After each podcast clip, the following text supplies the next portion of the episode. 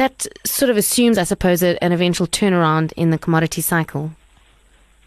Um, it does. It does. And but you know, if you go back over 100 years, you get these big swings where you add capacity, uh, prices, I guess, go up, and then prices come down, and then capacity taken out.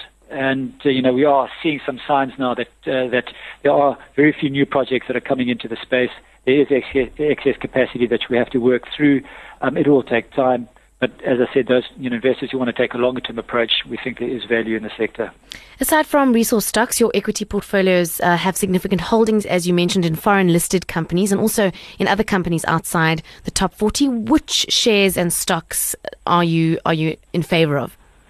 Um, yeah, if you just and we'll just talk about one or two of our top 10 holdings. Um, we have been, as I mentioned earlier, we've we've been cautiously adding to some of the more cyclical elements of the market. Uh, we're looking at company like Imperial Holdings, um, which is now in our top 10 holdings. Um, you know, the, the price earnings ratio that stock is around six and a half, seven times.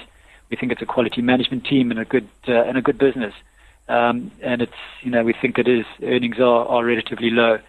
Um, we have been adding to banks um, over the last, um, you know, over the last few months, particularly in January uh, when there was a large, well, December and January when there was a large sell-off in the space.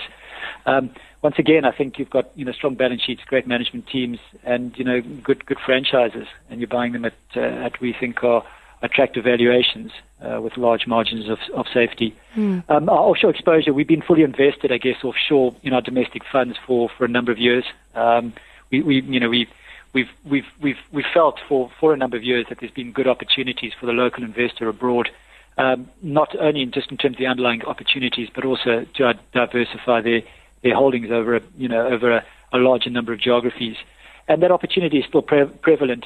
Um, it's a much more difficult call now, uh, taking money from South Africa abroad. You know, given the rand valuation, um, it's moved significantly over the last you know couple of years, and I think we caution investors not to expect the same sort of you know, tailwind from the rand if you are a local investor investing offshore, as you've seen over the over the last, you know, the year or two. Listed property, uh, you note that South African listed property is starting to look more attractive after many companies traded at surpluses to their net asset value for some years. Yes. So perhaps that's pulled back a little bit. Where are the opportunities in this space? Yeah, so um, you know, you know, if we go back a couple of years, you know, some of our companies are trading at significant premiums to their net asset values, and those net asset values are struck at market at market value of those underlying assets. So the markets were pricing in, you know, significant growth, I guess, in, in underlying market values. You know, a company like Growthpoint was trading at over a 40% premium at one stage to its underlying net asset, net asset, net asset value.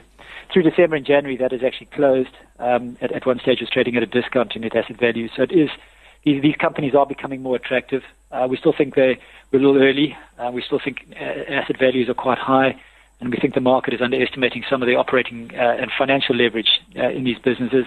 Um, but you know, I think the, the, the sector could could well stop uh, presenting some opportunities over the coming months. And then to come full circle, what is PSG watching closely in terms of the themes driving markets globally and locally, and, and of course those themes that are material to making investment decisions? Yeah, so we, we, we are very much what, what we call bottom up investors. We look at each security on its own merit. We look for the range of outcomes in those securities, and we, you know, we're trying to buy with a margin of safety and take a long term approach. It doesn't mean that we're not cognizant of what is happening in the, the broader environment, the broader market. But it's often paradox. It's often, you know, it's often an inverse. When the, the macro environment is very poor, um, often that is the best opportunity, the time for, to take opportunities because you know uh, asset prices are falling and those margins of safe, safety are rising. So we will obviously we, we will be watching the macro environment. Uh, if it continues to deteriorate, we will continue to sift through the range of or the universe of securities that we have um, to you know to, to, to look for opportunities.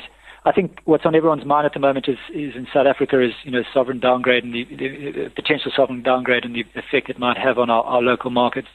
Um, our sense is that you know quite a lot of that is, is currently in the price already in terms of our bond market, um, and certain assets in South Africa we think are trading cheap, especially those that are you know have got more of a domestic GDP type focus. So a lot of the bad news, I guess, is already in the price. Um, you know, time will tell. I think we've got a little bit more of a constructive outlook on South Africa.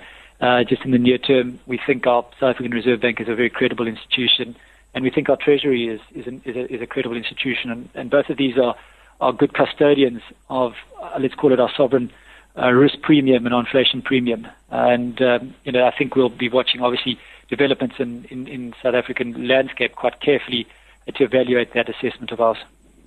Greg Hopkins is the Chief Investment Officer at PSG Asset Management.